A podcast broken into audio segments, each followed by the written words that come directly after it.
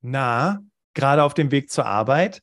Und denkst du dir vielleicht auch gerade, yeah, ein weiterer Tag in diesem Irrenhaus, wo du als Teammitglied genau weißt, warum das Prestigeprojekt niemals fertig werden wird oder du als Führungskraft das Gefühl hast, du fährst nicht zur Arbeit, sondern in den Kindergarten. Ich denke, solche Situationen kennen wir alle, oder? Und ich erinnere mich noch sehr genau daran, wie es bei einem meiner Jobs sogar so weit ging, dass sich die Menschen aus den Abteilungen Vertrieb und Produktion so feindlich gegenüberstanden, dass die MitarbeiterInnen aus der Produktion aus Protest an keinen Mitarbeiterveranstaltungen wie Weihnachtsfeiern teilgenommen haben. Dabei gab es gar kein Problem auf persönlicher Ebene, sondern es lag einfach nur an der fehlenden Absprache. Das weiß ich heute. Damals dachte ich nur, oh Mann, was ist nur mit diesen Menschen passiert?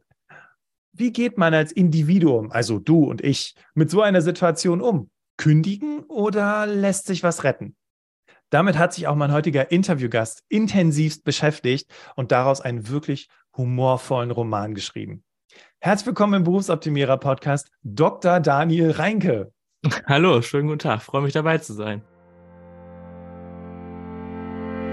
Berufsoptimierer, dein Karriere-Podcast. Hier hörst du jede Woche neue Tipps zur Bewerbung und beruflicher Entwicklung. Viel Spaß bei der heutigen Folge. Willkommen zurück im Berufsoptimierer Podcast und ich freue mich, dass du eingeschaltet hast, weil du vielleicht wirklich gerade denkst, okay, I'm on my way to the Madhouse. Und ähm, Daniels und mein Ziel heute ist es vielleicht dieses Gefühl von Irrenhaus, ja, so ein bisschen abzumildern, dir vielleicht auch ein bisschen Gefühl wieder von Kontrolle mitzugeben, weil ganz ehrlich, wir alle gehen einer Arbeit nach, ja, um unseren Lebensunterhalt zu verdienen, aber es wäre auch cool, wenn es irgendwie cool wäre, zur Arbeit zu gehen. Und genau darüber wollen Daniel und ich uns heute unterhalten. Okay, lass uns loslegen. Daniel, geht's dir gut? Ja, mir geht's gut. Dir auch, Bastian. Ja, mir geht's auch prima. Vielen Dank. Freue mich auf das Interview heute und vor allem auf dieses Thema, weil ähm, mir ist aufgefallen, dass wir also ich habe schon viel so über, über Unzufriedenheit im Job gesprochen ähm, und wie man sich beruflich orientieren kann, aber so auf dem Weg ins Irrenhaus, über sowas habe ich tatsächlich noch gar nicht gesprochen. Deswegen bin ich super gespannt auf dieses Interview heute. Und ich würde sagen, wir starten mit einer sehr einfachen Frage. Mhm, bin gespannt. Weißt du, du bist ja, du bist ja promovierter Kommunikationswissenschaftler und normalerweise berätst du Unternehmen dabei, wie sie sich als Arbeitgeber besser vermarkten können. Stichwort Employer Branding. Naja, könnte man jetzt ketzerisch behaupten, dass es nicht einfach nur mit einem Arbeitgebersiegel und einer netten Instagram-Kampagne getan ist? Ich meine, du arbeitest ja viel mit Unternehmen. Was hast du so für, soll ich sagen, Irrenhaus-ähnliche Situationen erlebt? ja, also um äh, das mal gleich aufzugreifen, ketzerisch kann man durchaus behaupten, äh, dass da ein kleines Siegel sozusagen, so ein netter Aufkleber drauf und dann ein paar hübsche Bilder auf Social Media ausreichen könnten. Ähm, für viele ist Employer Branding vielleicht auch genau das in ihrem Kopf. Aber ich habe festgestellt, ähm, durch meine eigenen beruflichen Erfahrungen als Angestellter, aber eben auch als Bewerber ähm, und auch als derjenige, der Personal einstellt, als Führungskraft, ähm, dass es dabei absolut nicht äh, oder damit absolut nicht getan ist. Und ähm, alle Welt redet immer von Benefits äh, oder von dem Obstkorb oder den Kickertischen und so weiter und so fort. All das ähm, ist für viele der Inbegriff von Employer Branding. Ähm, ich denke aber, dass, dass wir damit unbedingt aufräumen müssen, denn äh, du hast es so schön gesagt, auf dem Weg ins Irrenhaus fühlen sich vielleicht manche morgens, wenn sie zur Arbeit fahren. Und äh, Employer Branding zielt eben ja nicht nur auf zukünftige, sondern auf vorhandene Mitarbeiterinnen ab. Und ähm, ich denke, da sollten sich so manche Arbeitgeber doch mal ähm, ja, an die eigene Nase fassen und überlegen, ist denn bei uns eigentlich alles in Ordnung? Ja, das, äh, da sagst du was. Und ich habe mich gerade tatsächlich gefragt, okay, gibt es vielleicht irgendwie so eine Anekdote, wo du dich vielleicht zurückerinnerst, wo du sagst, hier, das war besonders verrückt. Ich meine, ich hatte ja gerade schon die Situation erzählt, dass die Mitarbeiter aus der Produktion nicht mehr zur Weihnachtsfeier gekommen sind. Du nickst, da mhm. ist dir bestimmt schon was in den Kopf geschossen. Ne? Ja, total. Also äh, das, ich, man muss da teilweise einfach mit Humor dran gehen, weil es ist äh, sonst doch einfach zu traurig, wenn man es wenn man es ganz ernst nimmt. Also ähm, es ist, was mir da mal selbst passiert ist, ähm, als ich äh, als Führungskraft ähm, Marketing und Kommunikationsbereich eines Mittelständlers geleitet habe, ähm, war es dann eben auch so, dass die Fronten so verheert waren zwischen Kundenservice und äh, dem Verkauf, also dem Vertrieb dass wir ähm, teilweise interne Meetings oder, oder Townhall-Meetings dann anberaumt haben, interne Events überhaupt gemacht haben, ähm, um äh, Kommunikation wieder zu ermöglichen. Und das, das wurde auch gewollt von, von, von den Führungskräften der jeweiligen Abteilung. Und am Ende des Tages haben wir uns richtig viel Mühe gegeben, aber nicht mal zu dieser Aussprache sind die Mitarbeiter erschienen. So, und ähm, Boah, das ist krass. Ja, das, das ist wirklich krass. Und ähm, ja, da fragt man sich wirklich, woher kommt das eigentlich? Also woher kommt dieser Brass, auf diese, dieser, dieser Hass vielleicht sogar auf die anderen ähm, Mitarbeitenden? Also wie du schon eingangs gesagt hast, es ist ja gar nicht unbedingt was Persönliches. Und ich glaube, das ist eine sehr spannende Frage, weil ähm, am Ende des Tages ist es ja so, wir sind alle irgendwo dann doch als Angestellte in Institutionen und ähm, Hierarchien gefangen oder zumindest äh, aufgehoben und bleiben aber Individuen. Und das miteinander zu verweben, ist, glaube ich, so eine Kunst, äh, die viele auch vielleicht verlernt haben. Ich hatte mal jemanden im Podcast, die hatte das Buch geschrieben, Montags könnte ich immer kotzen. Es, ihr merkt aber schon, wir versuchen hier sehr, sehr viel Humor in diese Podcast-Folge reinzubringen. ähm, und sie hat was sehr Schönes gesagt. Ähm, sie hat gesagt, das Besondere oder das, ähm, das Gute am zur Arbeit gehen ist, dass wir jeden Tag auf Menschen treffen, die wir niemals in unserem Freundeskreis haben wollen würden. Wir müssen aber mit denen zusammenarbeiten, weil wir an einer gemeinsamen Sache arbeiten. Ja, also ähm, Alexandra Reinwart ist ja vielleicht auch bekannt als Autorin äh, von den Büchern Am Arsch vorbei geht auch ein Weg. Und da gibt es mhm. eben auch eine Job-Edition. Äh, und wenn man sich da aus dieser Perspektive mal ran äh, oder mit beschäftigt, allein die Idee, Leute in einen Raum zu sperren für acht oder mehr Stunden, die eigentlich gar nichts miteinander zu tun haben wollen, ist ja schon total irre.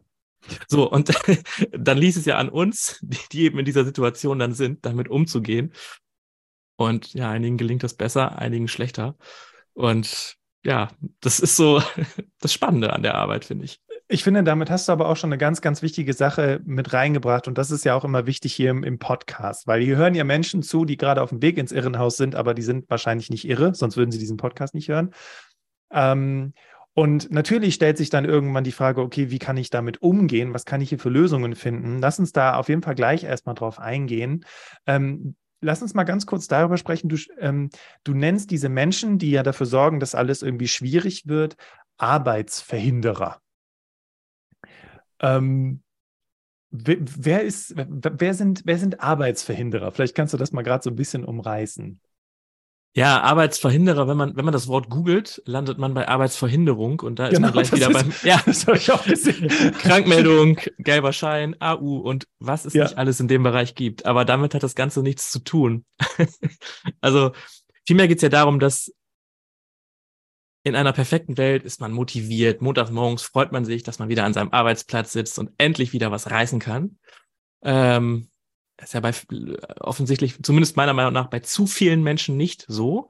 Und ähm, das hat dann ja manchmal Ursachen, die entweder bei der Führungskraft, bei den Mitarbeitern, Mitarbeitenden oder eben auch vielleicht sogar in der Institution oder in Prozessen äh, liegen können. Meistens ist es aber eine Kombination aus allem, ähm, die dazu führt, dass ich als Individuum ähm, meine Motivation verliere und einfach Dinge, auf die ich voll Bock habe, vielleicht bei der Arbeit, auch wenn nicht alles toll ist, aber zum Beispiel da ist ein Projekt und ich darf jetzt die, ähm, ja, keine Ahnung, Digitalstrategie für Vertrieb und Marketing entwickeln und bin voll motiviert, hänge mich voll rein, gehe dann ins Meeting und der, äh, ja, der Entscheider sagt am Ende dann, hm, wir sollen für Google Geld bezahlen. Nee, ich glaube nicht an Google. Machen weiter Kataloge. Punkt. Ja. Dann geht man nach tagelanger Vorarbeit und einer wundervollen Präsentation gesenkten Hauptes wieder raus und hat einfach keinen Bock mehr weiterzumachen. Mhm. Und das ist jetzt so ein kleines äh, Beispiel gewesen, aber das kann ja auch in viel kleineren äh, Bereichen oder kleineren ähm, Interaktionen zwischen Menschen stattfinden und somit sich aufsummieren und kumulativ nachher dazu führen, dass ich insgesamt auch keinen Bock mehr habe. Und dann bin ich vielleicht, da sind wir beim Thema Kultur vielleicht auch, beim, beim Thema äh, Unternehmenskultur oder ich weiß nicht, ob es diesen Begriff der Meckerkultur irgendwie auch gibt, aber ähm, ich habe sie in vielen Unternehmen vorgefunden. Ähm, in einigen stärker ausgeprägt, in anderen weniger. Aber wenn dann etwas eben äh, sich aufstaut und bei mehreren Personen sich aufstaut, das summiert sich und wird zu einem Ganzen, verselbstständigt sich vielleicht sogar und dann ist es irgendwann normal, dass alle sagen, ähm, ja, ist alles blöd, das geht nicht, haben wir schon immer so gemacht, früher war alles besser. Und das sind alles Floskeln, die führen dazu, dass nichts passiert, dass es nicht weitergeht. Und das ist eben schade für uns, die eben motiviert sind, was zu verändern, vielleicht sogar positiv. Das heißt, man kann sagen, nicht jeder wird als Arbeitsverhinderer geboren, aber alle können zu Arbeitsverhinderern werden, auch die, die hier zuhören und wir beide. Absolut. Also ich äh, kann jetzt äh, in der Retrospektive sagen, ich selbst war auch schon mal Arbeitsverhinderer und habe mich damit total unwohl gefühlt, aber ich habe mich aufgrund der, der Hierarchie und, und der, der ähm, ja, institutionellen Zwänge sozusagen, ich, das war meine erst, mein erster Job als Führungskraft und dann stand ich irgendwo zwischen den Stühlen, das war ein großer Mittelständler und ja, dann im Nachhinein betrachtet äh, äh war das natürlich totaler Mist, dass ich äh, motivierte äh, Mitarbeiter daran gehindert habe, ihre Projekte und Ideen umzusetzen, die wirklich echt cool waren. Mhm. Aber ähm, ja, weil irgendwelche Zwänge aufgrund von Dingen, die ich heute gar nicht mehr nachvollziehen kann, da, dazu geführt haben, dass ich dachte, nein, das müssen wir sein lassen. Wir müssen das so machen wie bisher. ich erinnere mich auch daran, wie ich Arbeitsverhinderer geworden oder zum Arbeitsverhinderer geworden bin. Und zwar, ich hatte bei einem Unternehmen gearbeitet und irgendwann gab es diesen Moment der Erkenntnis für mich. Und zwar war der Moment der Erkenntnis, ich arbeite in einem Unternehmen, das nicht innovativ sein will. Und das hat so viel ausgelöst in mir, dass wenn zum Beispiel, wenn ich irgendwie neue Leute ins Team bekommen habe oder wir hatten Azubis oder Werkstudenten im, im, im Team und die mit tollen Ideen kamen, ich gesagt habe, das kannst du vergessen. Das äh, wird sich hier nicht umsetzen, das wird sich hier nicht äh, realisieren lassen und so weiter. Ne? Da musst du schon irgendwie zu irgendwelchen Startups, wenn du Innovation willst. Und es ist so interessant, wenn man sich mal so an die eigene Nase packt, zu merken, uh, bin ich vielleicht auch schon Arbeitsverhinderer? Ne? Also äh, ich finde das gerade sehr, sehr ehrlich, wie wir hier in diese Podcast-Folge reingehen, weil eigentlich war es ja eher so eine, wir zeigen mit dem Finger auf andere Podcast-Folge. Und jetzt sind wir hier total in der Selbstreflexion. Sehr stark.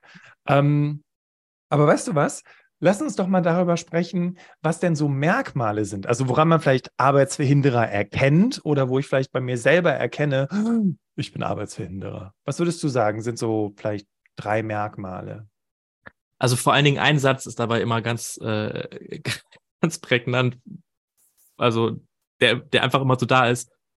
Geht nicht, haben wir schon immer so gemacht. Oh, ja. Also, also, oder, oder geht nicht so, wie du jetzt willst, sondern nur anders, weil wir es immer schon so gemacht haben. Und das ist, ähm, das ist mir so oft begegnet, ähm, diese, äh, dieses Verharren auf ähm, bestehenden Prozessen oder äh, Abläufen, ähm, Verhaltensweisen und, und, und. Genau wie du es gerade beschrieben hast. In dem Moment, wo ich dann mit meinem äh, Praktikanten, den ich dann mal hatte, ähm, da saß und ihm direkt sagen musste, ja, das ist ganz toll, aber das brauchen wir hier nicht, weil das ist, äh, so weit sind wir hier nicht. Das kannst du gleich wieder einpacken. Das sind so Situationen, finde ich, die, die machen was mit einem. Und ähm, um nochmal zurückzukommen zu der Frage, was so ein Arbeitsverhinderer ähm, noch ausmacht, da gibt es natürlich viele weitere äh, Punkte. Zum Beispiel finde ich so diese Scheu vor Zukunft oder vor ziemlich offensichtlicher Veränderung. Also allein die Tatsache, dass wir ähm, ja Work-Life-Balance war mal äh, äh, so, dass das oder diese die Formulierung, die so en vogue war, dann gab es Work-Life-Blending, aber am Ende des Tages äh, ist Arbeitszeit Lebenszeit. Und wenn wir uns vorstellen, was wir in unserer Privatheit alles machen mit mobilen Endgeräten und im Internet und was wir auf der Arbeit mit Papier und Ordnern und Faxgeräten machen, ähm, Bewerbungsprozesse könnten wir jetzt auch analysieren. Lassen wir aber lassen wir jetzt, glaube ich, mal. Podcast. Genau. äh, worauf ich hinaus will, ist aber, dass da wir sind wir sind eine Person, aber müssen auf der anderen Seite äh, oder sind auf der einen Seite total digital und auf der anderen Seite so digital behindert, aufs, auf, um es mal so zu sagen, mhm. weil ähm, das einfach nicht zusammenpasst. Und äh, da reißen wir uns so auseinander, weil wir versuchen müssen, den, den altbackenen, nicht digitalen Strukturen beispielsweise gerecht zu werden, obwohl wir ähm, jetzt ja auch schon seit mehr als ein, zwei Jahren dieses Internet haben. Ähm, ja, das, das finde ich ist auch so ein, so ein Paradebeispiel oder so ein, so ein, so ein Kriterium. Äh, Angst vor Zukunft oder Angst vor bereits eingetretener Zukunft, ja. kann man vielleicht auch sagen. Ja, ja, absolut. Und ähm, okay, das heißt, wir haben jetzt im Prinzip einmal das Merkmal, haben wir schon immer so gemacht und das fand ich sehr schön. Das habe ich mal in einem Krimi gehört, weil der und der, der, der Kommissar, der war so, ja, ein sprichwörtliches A-Loch, aber ich fand es super sympathisch. Ähm, und zwar war das auch so eine Situation und da sagte dann der Ansprechpartner, ja, das machen wir seit zehn Jahren so. Und er sagt einfach ganz unverblümt, man kann auch seit zehn Jahren Dinge falsch machen. ja, also, ist so, genau. das war super direkt. Okay, und das zweite, das zweite war genau Angst vor Zukunft, Angst vor Veränderung. Ähm, ist interessant, weil ich dann ja wirklich mir gerade an die eigene Nase packen kann. Ne? So, hm, wir mhm. wollen da ein neues System aufsetzen. Bin ich dem gegenüber aufgeschlossen oder denke ich eher, oh Gott, ein neues System, haben wir ja gar keine Lust drauf. Dann verändern sich ja wieder die Prozesse. So wahrscheinlich. Absolut. Aber äh, noch einen Schritt weiter. Wir reden ja immer von der Generation Z. Ähm, für die wir sozusagen Arbeit ja irgendwie komplett neu erfinden müssen, wie das ähm, einige rückwärtsgewandte ähm, vielleicht philosophisch ähm, ja, argumentieren. Mhm. Darin kann man sich auch verlieren. Was ich nur sagen will, ist, ähm, es ist ja nicht nur dass die, es sind ja nicht nur die Themen äh, oder die, die, äh, die wir gerade angesprochen haben, also ich sag mal Zukunftsangst oder Besitzstandswahrung, wie auch immer, sondern auch Menschen, die sich verändern, Generationen, die sich verändern, die Angst vor dem, was die jetzige oder was die junge Generation auf einmal für Ansprüche hat. Das ist ja auch etwas, was gerade im, im HR-Bereich sehr viel durcheinander wirft und ähm, ja, Menschen einer älteren Generation vielleicht vor Fragen stellt, die sie gar nicht beantworten kann. Und ähm, das führt dann ja vielleicht auch dazu, dass so ein Babyboomer dem äh, Azubi aus der Generation Z sagt, nee, nee, lass mal, haben wir schon immer so gemacht. Mhm. Sind wir mhm. wieder dabei. Und dann führt das eben dazu, dass vielleicht so jemand, wenn er das zu oft hört, irgendwann wirklich anfängt zu glauben, das geht hier nicht. Ja, ganz viele Menschen haben mir auch schon berichtet in Coaching-Terminen, dass sie gesagt haben, irgendwann habe ich dann so nach und nach gemerkt, dass ich immer mehr zu dieser grauen Masse wurde. Ne? Also die einfach so, ja, ihr Dasein daherfristet. Ich habe ja auch im Prolog gesagt, okay, hauen wir jetzt den Sack und kündigen alle unsere Jobs oder, ne, also was, was mache ich in so einer Situation?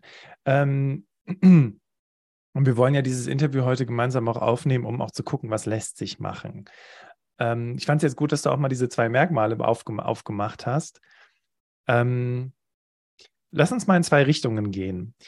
Wir haben ja jetzt gerade mit den Merkmalen auch für uns erkannt, okay, vielleicht bin ich selber Arbeitsverhinderer. Mhm. Ähm, aber wie zeigt sich das, jetzt mal so mit Finger auf andere, ähm, wie zeigt sich das denn in der Zusammenarbeit mit anderen, jetzt mal unabhängig von diesen Aussagen? Weil also ich habe, äh, mir sagt ja keiner, äh, ich habe keinen Bock auf meinen Job. Meistens sagen die Leute ja immer, warum sie etwas nicht schaffen, sie haben viel zu viel zu tun. Ne? Also wie kann ich das vielleicht auch bei anderen erkennen, um vielleicht, da kommen wir ja gleich noch drauf zu sprechen, ähm, hier vielleicht auch die ein oder andere Veränderung herbeizuführen?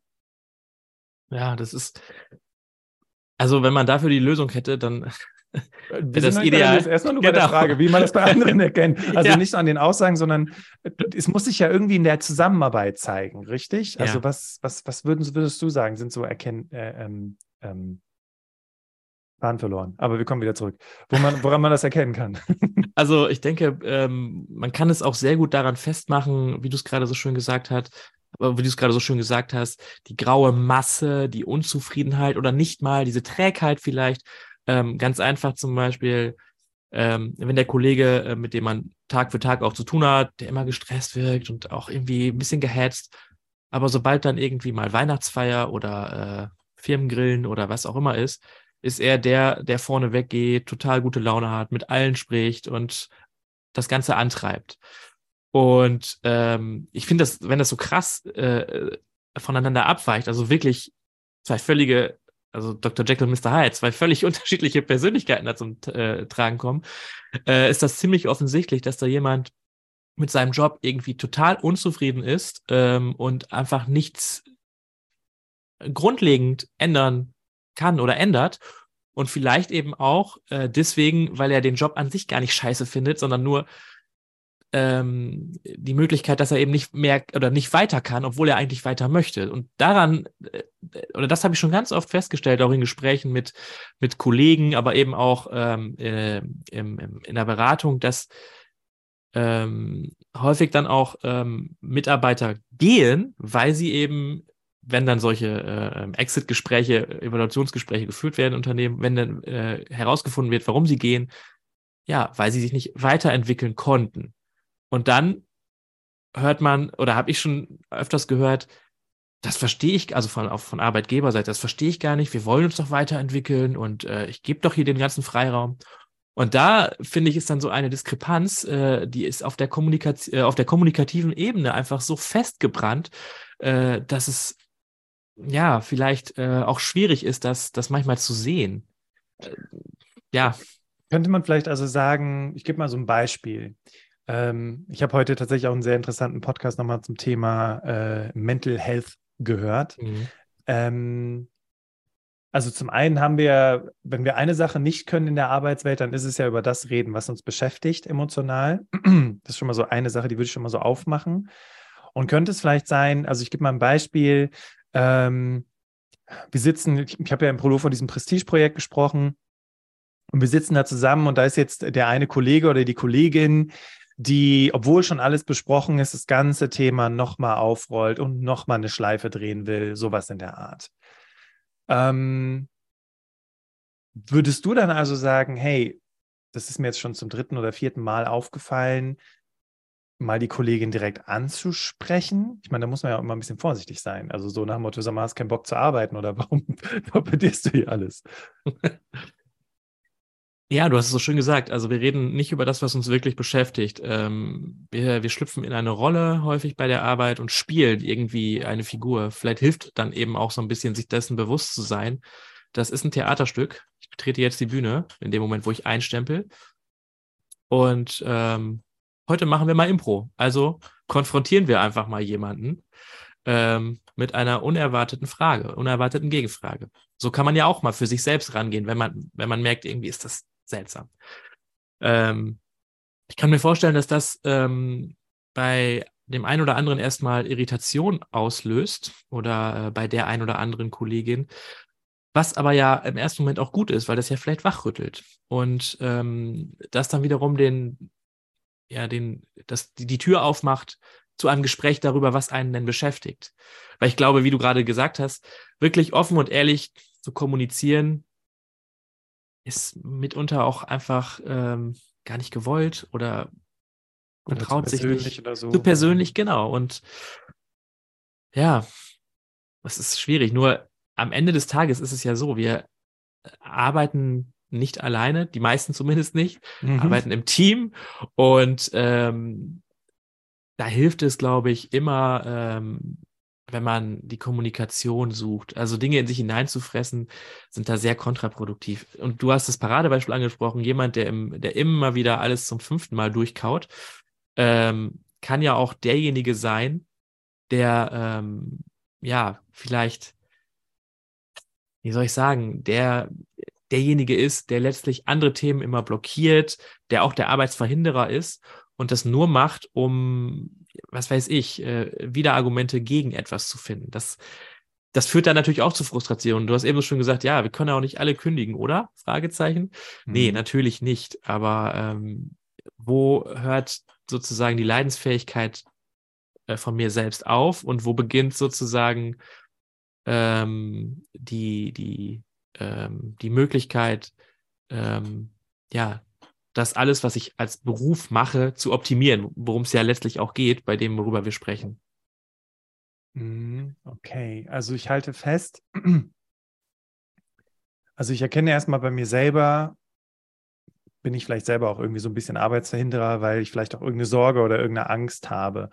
Mein Lieblingsbeispiel ist ja auch, gerade wenn du ähm, zum Beispiel zur Führungskraft wirst oder wenn es Veränderungen im Unternehmen gibt, die dazu führen, beispielsweise eine neue Software, dass deine Fachkompetenz nicht mehr so wichtig ist, dann kann ich mir, wenn ich mich in diese Lage der Menschen hineinversetze, mir schon sehr bewusst auch vorstellen, dass man dann versucht, das so ein bisschen aufzuhalten, ne? weil äh, gerade die älteren Generationen haben ja dann Angst davor, eben keinen Wert mehr zu stiften fürs Unternehmen zum Beispiel.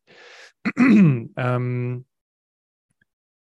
also Leute direkt drauf ansprechen, habe ich jetzt rausgehört, hm, muss man so ein bisschen gucken, wenn ich jetzt Führungskraft bin, kann ich vielleicht eher den Raum dafür schaffen, indem ich gemeinsame Gesprächsrunden schaffe. Ähm, dann schauen wir jetzt nochmal auf uns.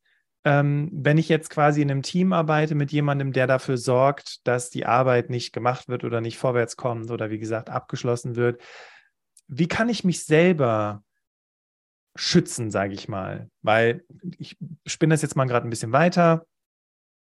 Äh, ich bin irgendwie für dieses Projekt verantwortlich und ich habe da jemanden in meinem Team, der kommt einfach nicht zum Quark, aus dem Quark. Ja, so. Wie, wie kann ich mich jetzt selbst schützen, ähm, sodass, ja, ich sag mal, am Ende des Tages, wenn ich Feierabend mache, ich mit meiner Arbeit noch zufrieden bin, weißt du? So, so, so ein bisschen die Rettung vor der Unlust. Das, das ist das, worauf ich jetzt mit dir hinaus möchte. Ja. Also, das ist auf jeden Fall, ähm, man muss sich ja erstmal dessen bewusst sein, dass es, äh, dass es dazu führt, dass ich ähm, in dieser Situation bin. Und sich davor zu schützen, ist, ähm, glaube ich, echt so ein Prozess. Also man kann nicht einfach sagen, so ich lasse das jetzt nicht mehr an mich ran. Das funktioniert nicht. Ich meine, klar, darum geht es letztlich, das nicht zu persönlich zu nehmen, weil man muss es sportlich nehmen. Es geht immer um die Sache. Es geht nie um das Zwischen Zwischenmenschliche. Wobei ich glaube, das ist auch eine Lüge. Letztendlich reden immer Menschen miteinander. Und mhm. äh, wenn dann auch fachlich Fronten jemand verhärten, ist das irgendwann auch einfach persönlich. Habe ich auch schon selbst oft genug erlebt. Ähm, es, sowas eskaliert dann auch manchmal. Und sich davor zu schützen, ähm, ist, glaube ich, am besten möglich, wenn man, ähm, wenn man sich äh, ja vielleicht auch Rituale ähm, für die eigene, wie soll ich sagen, für die eigenen er Erfolgserlebnisse äh, ähm, sichert. Also ja, andere äh, Ansätze sind so Journale oder so, dass man sich zum Beispiel jeden Abend äh, überlegt, was war denn heute drei Punkte, die heute gut waren. Das kann man ja auch vor jedem Feierabend machen, im Büro noch eben kurz mal eben drei Punkte aufschreiben, die heute besonders gut waren. So, und wenn man dann merkt, eigentlich über die Dauer, eigentlich habe ich ja doch ganz schön was geschafft, dann ist halt Kollegin oder Kollege XY ein Störfaktor, aber naja, was soll's. Insgesamt ist es doch ein, ein, in der Summe recht gut. Und ich glaube, das überschätzen wir in dem Moment, wo, wo so ein negativer Störfaktor und wenn es eine Kollegin oder ein Kollege ist, ähm, ist in der Beziehung genau das Gleiche. Man streitet sich auf einmal, weil jetzt gerade irgendwas total Banales passiert ist äh, und dann schaukelt man sich hoch. Vielleicht schreien dann auch noch äh, die Kinder gerade rum und es wird total laut und es geht eigentlich um gar nichts, um, um so eine kleine Mücke, aber man macht einen riesen Elefanten raus. Und eigentlich ist es gar nicht so wild. Und zwei Minuten später ist das Thema sowieso gegessen. Nur bei so Kollegen oder Kolleginnen ist es dann vielleicht so, man, man sieht die immer wieder den ganzen Tag über und man, man hat miteinander zu tun und es ist vielleicht viel präsenter und so diese Fähigkeit einfach mal loszulassen. Okay, das hat jetzt mich, hat mich jetzt genervt, aber war ja auch nur kurz. Ich glaube, man nimmt da noch zu lange was mit. Und das ist eine Kunst, das zu lernen. Das ist ja, man könnte jetzt von Zen sprechen, um so ein bisschen meditativ an die ganze Sache ranzugehen. Mhm. Ähm, aber am Ende des Tages braucht jeder ja für sich so eine Art ähm, Balance, äh, um, um, um zu gucken, ähm, ich lasse mich nicht zu sehr stressen. Wir bewegen hier auch nur Geld und nichts anderes. Wir operieren nicht am offenen Herzen, es sei denn, wir sind Ärzte, Chirurgen, dann ist es ein anderes Thema. Aber wenn wir, ich sag mal, kaufmännischen Berufen äh, in der Dienstleistungsbranche oder äh, in der Industrie nachgehen, ja, muss man auch mal die Kirche im Dorf lassen, mal gucken, verorten, wie wichtig ist das hier gerade. Und solche ähm, Perspektivwechsel, auch mal einen Schritt zurückgehen und sich selbst auch mal für das zu feiern, was man geschafft hat, helfen, glaube ich, ganz gut dabei, um auch mit den Störfaktoren von äh, Arbeitsverhinderern ganz gut zurechtzukommen. Also da fällt mir ein schönes Zitat ein, ich weiß nicht, wer es gesagt hat, aber es passt ziemlich gut zu dem, was du gerade gesagt hast, nämlich where focus goes, energy flows. Und ähm, wenn ich das jetzt mal so ein bisschen so in, in, in, in, faktisch orientiert zusammenfasse, dann ist ja irgendwo die Frage, okay, zu wie viel Prozent tangiert mich eigentlich diese Kollegin, dieser Kollege? Mhm. Ist es wirklich 100 Prozent meiner Arbeit? Okay, dann gibt es einen anderen schönen Spruch, wenn die Scheiße überwiegt, ist es Zeit zu gehen. Aber wenn, wenn du dann irgendwie feststellst, okay, ja, das ist jetzt so 10% meiner Arbeit, die Person ist gerade sehr präsent, weil ich mit dieser Sache zu tun habe, aber sonst eigentlich nicht. Ist ja auch schon mal cool. Das ist ja das, was du gerade sagtest, nur so ein bisschen für Fakten sorgen. Ähm, mir ist noch als Idee gekommen, ich weiß nicht, wie du das findest, weil ich finde es auch total bescheuert, ähm, die Kollegin oder den Kollegen in ein positives Licht rücken. Also sprich, mhm. zu versuchen, nicht davon auszugehen, der oder die will mir schaden, sondern vielleicht, was könnte die positive Absicht hinter diesem Verhalten sein? So in der Art? Ja, äh, ähm, es Ist gibt ja den Ansatz, zwar in dem Moment, aber Tot- Total. Aber es gibt ja auch so ein, also äh, äh, ich bin, ich bin kein ähm, Psychologe, ich habe das nicht studiert, aber ähm, wenn man sich so ein bisschen mit dem Ansatz der positiven Psychologie beschäftigt, geht es ja im Prinzip genau darum, äh, positiv auch zu denken. Und ähm, das vielleicht zu einfach gesagt, jetzt, äh, ja, ich äh, drehe einfach mal meine Gedanken um, weil das auch nicht funktioniert oder meine Gefühle vielmehr in dem Fall. Ähm, ich glaube aber, dass das, ähm, äh, was dahinter steckt, äh, wie du es gesagt hast, ganz essentiell ist. Ähm, es geht nicht um mich als Person, sondern es geht um die Sache und unterstellen wir mal, dass Kollegin XY ähm, die Sache auch optimieren will und deswegen einen anderen Ansatz hat. Und wir haben unterschiedliche Wissensstände und unterschiedliche Entscheidungsvorgänge, die in unserem Kopf stattfinden. Vielleicht ist es deswegen einfach äh, so, dass wir da nicht zusammenkommen. Und ähm, das hilft, glaube ich, auch ganz gut dabei, ähm, so ein bisschen besser damit klarzukommen. Aber am Ende des, äh, des, des Ganzen ist es ja so, du bist, wie du gerade gesagt hast, du bist in dieser Situation und es ist erstmal alles. Also 100 Prozent Ärger, okay, es nervt und ich kann hier nicht weiter. Und ähm, ich habe äh, dieses, dieses ähm, Sheet vor Augen von, von Nike, ich glaube, es ist aus den 70ern oder so, so, so, so ging letztens wieder durch LinkedIn irgendwie, ähm, durch den Stream und da, da stand eben so drin, äh, die so, so zehn Punkte, äh, um erfolgreich zu werden. Und da fand ich ganz interessant, zum einen ähm, dieses äh, ähm, gute Ergebnisse zählen, nicht gute Prozesse. Und zum anderen der neunte von zehn, it's not pretty. So, ja, arbeiten ist halt auch nicht immer einfach. Ja. Äh, und die Ergebnisse zählen. Vielleicht muss man manchmal auch die Ergebnisorientierung für sich selbst wiederfinden. Und dann ist halt Reibung in Prozessen, in Denkprozessen auch notwendig. Das kann man ja auch durchaus positiv sehen, genauso wie, oh scheiße, ist schon wieder so ein Problem. Oder hey, endlich ein Problem. Ich kann wieder meine Lösungskompetenz anwenden. ich, ich finde ich find das super spannend, was du gerade sagst, weil mir wird, mir wird bewusst, wenn ich das jetzt gerade so höre, ähm, also zum einen habe ich mal einen schönen TED-Talk gehört von einer Dame, die erzählt hat, wie sie am meisten im Job gelernt hat. Sie hat sich jemanden gesucht, der total gegen sie ist und das war quasi ihr Sparringspartner. Also das war für sie unglaublich äh, erkenntnisreich. Ähm, aber die Amerikaner wieder, ne? Ähm, und wer ist denn so bekloppt? Naja, und, ähm, und äh, das andere, was ich gerade rausgehört habe bei dir, das fand ich auch super spannend, ist ähm, genau diese Ergebnisorientierung. Weil worum geht es hier eigentlich? Klar, ich ärgere mich jetzt darüber, dass, weiß ich nicht, die wieder so rumgequengelt oder die E-Mail so blöd formuliert gewesen ist. Und ja, aber vielleicht ist es auch einfach egal, weil ich habe ja meine Info. Also dieses, also tatsächlich dieses, worauf richte ich eigentlich gerade meinen Fokus? Ähm, ja, die, weiß nicht, die Person hat keine Anrede in die Mail geschrieben und war nur kurz angebunden. Das macht jetzt mit mir als emotionalen Menschen was, weil ich so denke, okay, hat er mich nicht lieb? Also ich übertreibe jetzt mal gerade, ne? ähm, aber am, im Endeffekt ist es, ja, aber ich habe meine Info, Punkt. Und das finde ich manchmal bei so sehr logisch orientierten, analytisch denkenden Menschen sehr bemerkenswert, dass sie diese ganze Emotionalität einfach ausblenden können. Ich bin da kein guter Mensch drin. Äh, das, Ich auch nicht. Das sehe ich manchmal bei, beim Geschäftspartner. Weißt du, so, so eine WhatsApp-Nachricht habe ich dem geschrieben. Also ich zeige gerade übrigens für die, die hier zuhören äh, und nicht YouTube gucken, hier so ungefähr 10 Zentimeter Abstand zwischen meinen beiden Fingern. Und dann kommt von ihm nur so ein Daumen hoch. Weißt du, und ich denke so, Danke. mehr Text wäre cool gewesen. Aber genau das ist halt der Punkt. Ja. Ja, stark. Okay, also ich habe jetzt echt, echt ein paar super spannende Elemente mitgenommen hier aus dem Interview mit dir. Ähm, also erstmal so im Hinblick auf Fingerzeig auf andere. Ähm, die sind nicht so geboren, die sind irgendwie so geworden, ist aber nicht mein Problem, habe ich jetzt für mich mitgenommen. Ähm, und ich kann es auch, ich kann mich auch davor schützen, es zu meinem Problem zu machen, indem ich ja, mich einfach auf andere Dinge konzentriere, vielleicht auch auf die positiven Aspekte der Person konzentriere. Und, ähm, und dann fand ich halt noch cool, ja, das Ergebnis zählt. Zu Beginn des Podcasts hatte ich euch ja erzählt, dass der Daniel ein Buch geschrieben hat über ArbeitsverhindererInnen. Und äh, es ist ganz lustig, wie der Daniel zu diesem Buch gekommen ist. Ähm, fand ich super spannend, weil er hatte seiner Frau immer wieder Nachrichten geschickt. Äh, hier, glaubst nicht, in was für eine Irrenanstalt ich hier gelandet bin und hier und wie bescheuert die sind. Und irgendwann hat seine Frau völlig entnervt gesagt: Hör mal, ähm, mach da einfach ein Buch draus.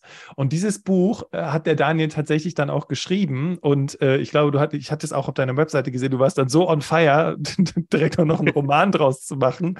Ähm, erzähl doch mal gerade, worum geht es denn in diesem Buch? Von dir. Ja, das Buch heißt Arbeiten verboten und äh, mit dem Titel ist, glaube ich, auch das, worum es wirklich geht, letztlich schon ganz gut zusammengefasst. Denn ähm, ich habe versucht, da meine Erfahrungen, aber auch die Erfahrungen von anderen Menschen zu verarbeiten, wenn es darum geht, dass man als Arbeitnehmer vor der Situation steht, dass Mitarbeitende oder auch Vorgesetzte einem die Motivation dermaßen madig machen können, dass man irgendwann selbst zu einem faulen Apfel in dem Korb wird sozusagen und selbst äh, sich dabei ertappt, wie man ja sozusagen diese diese Verhinderung von Arbeit oder diese Ablehnung von Arbeit ähm, selbst annimmt und predigt. Und naja, wenn man sich das Ganze dann äh, mal vor Augen führt, wie absurd das eigentlich ist, weil man wird ja vielleicht auch für das, was man da tut, bezahlt. Und wenn man den ganzen Tag nichts macht und vielleicht ist auch einfach nichts zu tun, äh, dann führt das ja auch zu nichts. Und ähm, das macht was mit der eigenen Persönlichkeit, äh, mit, der, mit dem eigenen Wertebild auch oder mit der eigenen Wertevorstellung, mit dem Selbstwertgefühl. Und ähm, wenn man das Ganze dann aber mit einer Prise Humor betrachtet, ist es einfach gar nicht mehr so schlimm. Also ich meine, viele kennen ja vielleicht auch Stromberg oder ähm, The Office. Ja. Ähm, das, das, das sind natürlich absolut überspitzte Situationen. Aber jeder denkt, ja, stimmt, das ist ja bei uns genauso bekloppt. Nur keiner gibt es wirklich zu. Und ich habe mir auch so gedacht, ja, ich beschäftige mich so lange jetzt mit dem Thema Arbeit zu optimieren, äh, Arbeitnehmern dabei, zu, äh, Arbeitgebern meine ich dabei zu helfen, besser zu werden, attraktiver zu werden, aus verschiedensten äh, Positionen heraus. Und als ich dann angefangen habe, das alles aufzuschreiben, war mir relativ schnell klar, ich wollte keinen keinen Ratgeber schreiben. Ratgeberliteratur gibt's ja auch wie Sand am Meer und ähm, ich wollte mich da nicht einreihen. Und am Ende habe ich gedacht, die Menschen lieben Geschichten. Und dann habe ich angefangen, diese WhatsApp-Nachrichten etwas weiter auszuarbeiten und etwas zu abstrahieren, weil natürlich jegliche Ähnlichkeit mit lebenden oder toten Personen oder Unternehmen reiner Zufall ist. ähm, ja, und es ist wirklich einfach so, ähm, wenn man sich damit beschäftigt, welche absurden Situationen in Büros äh, tagtäglich vorkommen. Du hast am Anfang auch mal das Thema Kindergarten äh, oder das, das ja, genannt. Ähm, wenn der Kollege XY äh, auf seinen Joghurt immer einen Zettel draufklebt, äh, in den Kühlschrank äh, stellt und wenn der dann weg ist, sich beim Chef beschwert und durch die Büros rennt und solche Sachen, da denkt man sich manchmal wirklich, was stimmt mit den Leuten eigentlich nicht? Und ähm, ja, eskalierende Sommerfeste oder Weihnachtsfeiern sind natürlich auch jedem geläufig. Ähm, aber um das Ganze mal so auszuführen, ähm, wie es sich für einen Arbeitnehmer anfühlt, der eben in der Situation ist, eigentlich voll motiviert zu starten. Und dann kommt er dahin und der Personaler am ersten Tag hört einfach mal auf, mit ihm zu reden, weil ja hier, Frühstückspause. Ich tippe gerade auf meine Uhr. Für die, die es nicht sehen. Einfach um Punkt 39 Zettel und Stift hinlegen, aufhören zu reden, ist ja Frühstückspause. Ja. Und das ist mir übrigens tatsächlich passiert. Also ähm, da bin ich mit Sicherheit auch nicht der Einzige, der solche absurden Erfahrungen gemacht hat. Und ja, ich fand es einfach wichtig, mal so eine Art Stellvertretergeschichte aufzuschreiben, weil ich glaube, vielen geht es einfach so, wie du schon gesagt hast, auf dem Weg ins Irrenhaus, muss ich hier vielleicht raus. Na, ich sag nur, woanders arbeiten kann auch übel sein. Okay, und äh, das Coole ist, der Daniel und ich, wir hatten im Vorgespräch darüber gesprochen, ähm, wie du an dieses Buch kommen kannst. Und äh, ein Weg ist tatsächlich über diesen Podcast. Wir haben uns ein kleines Gewinnspiel überlegt. Und zwar ist die Frage, wie nennt Daniel die Menschen, die im Job dafür sorgen, dass die Zusammenarbeit erschwert wird? Nochmal, wie nennt Daniel die Menschen, die im Job dafür sorgen, dass die Zusammenarbeit erschwert wird? Wenn du die Antwort kennst, alles, was du tun musst, ist eine E-Mail an hallo@berufsoptimierer.de schicken oder du kannst uns eine WhatsApp schicken. Die Telefonnummer findest du in den Show Notes. Und was wir dann machen, deswegen brauchen wir auch deine genaue Adresse. Ähm, wir würden das dann an den Daniel weiterleiten, damit er dir dieses Buch, vielleicht noch mit einer kleinen persönlichen Widmung, zukommen lassen kann.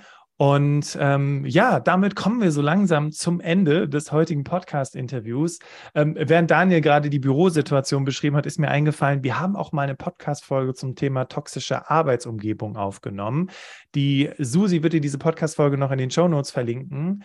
Und ähm, ja, ich fand, Daniel, das war irgendwo auch ähm, trotz dieses sehr ernsten Themas, finde ich, haben wir das echt mit viel Humor heute gemacht. Das fand ich echt gut, muss ich sagen. Ähm, hat echt Spaß gemacht. Und ähm, erstmal danke an dich, dass du heute hier im Podcast dabei gewesen bist. Ja, ich danke auch, dass ich dabei sein durfte. Hat viel Spaß gemacht. Ja, und liebe Hörerinnen, liebe Hörer, auch an dich ein großes Dankeschön, dass du heute bis hierhin mit dabei gewesen bist. Und ähm, ja, dann würde ich sagen, kommen wir so langsam zu den epischen Worten von Daniel am Schluss. Und damit verabschiede ich mich an dieser Stelle, sage Dankeschön und bitteschön, lieber Daniel. Also ich habe in den letzten 15 Jahren unzählige Jobs und Arbeitgeber kennengelernt und dabei immer wieder festgestellt, woanders arbeiten kann auch übel sein. Und deswegen ist mir immer mehr ans Herz gewachsen, Arbeit für alle irgendwie besser zu machen. Und ähm, daher auch mein Ansatz, äh, für mich persönlich war das therapeutische Schreiben, sage ich ganz ehrlich, dieses, dieses Buch zu schreiben und äh, zu veröffentlichen und äh, darüber hinaus weiterhin auch als Speaker oder Berater für Unternehmen auch tätig zu sein, ähm, die sich da optim äh, optimieren möchten, die sich da besser aufstellen möchten, um nachhaltig einfach bessere Arbeit für die Menschen zu ermöglichen. Und äh, mir persönlich ist einfach ganz wichtig, ähm, allen, die sich mit ihrem Beruf, mit ihrem Job kritisch auseinandersetzen, weil sie nicht ganz zufrieden sind, eine Sache mit auf den Weg zu geben. Nehmt das nicht zu persönlich, fokussiert auf euch auf, fokussiert euch auf eure Erfolge und äh, denkt immer daran, woanders kann es noch schlimmer sein.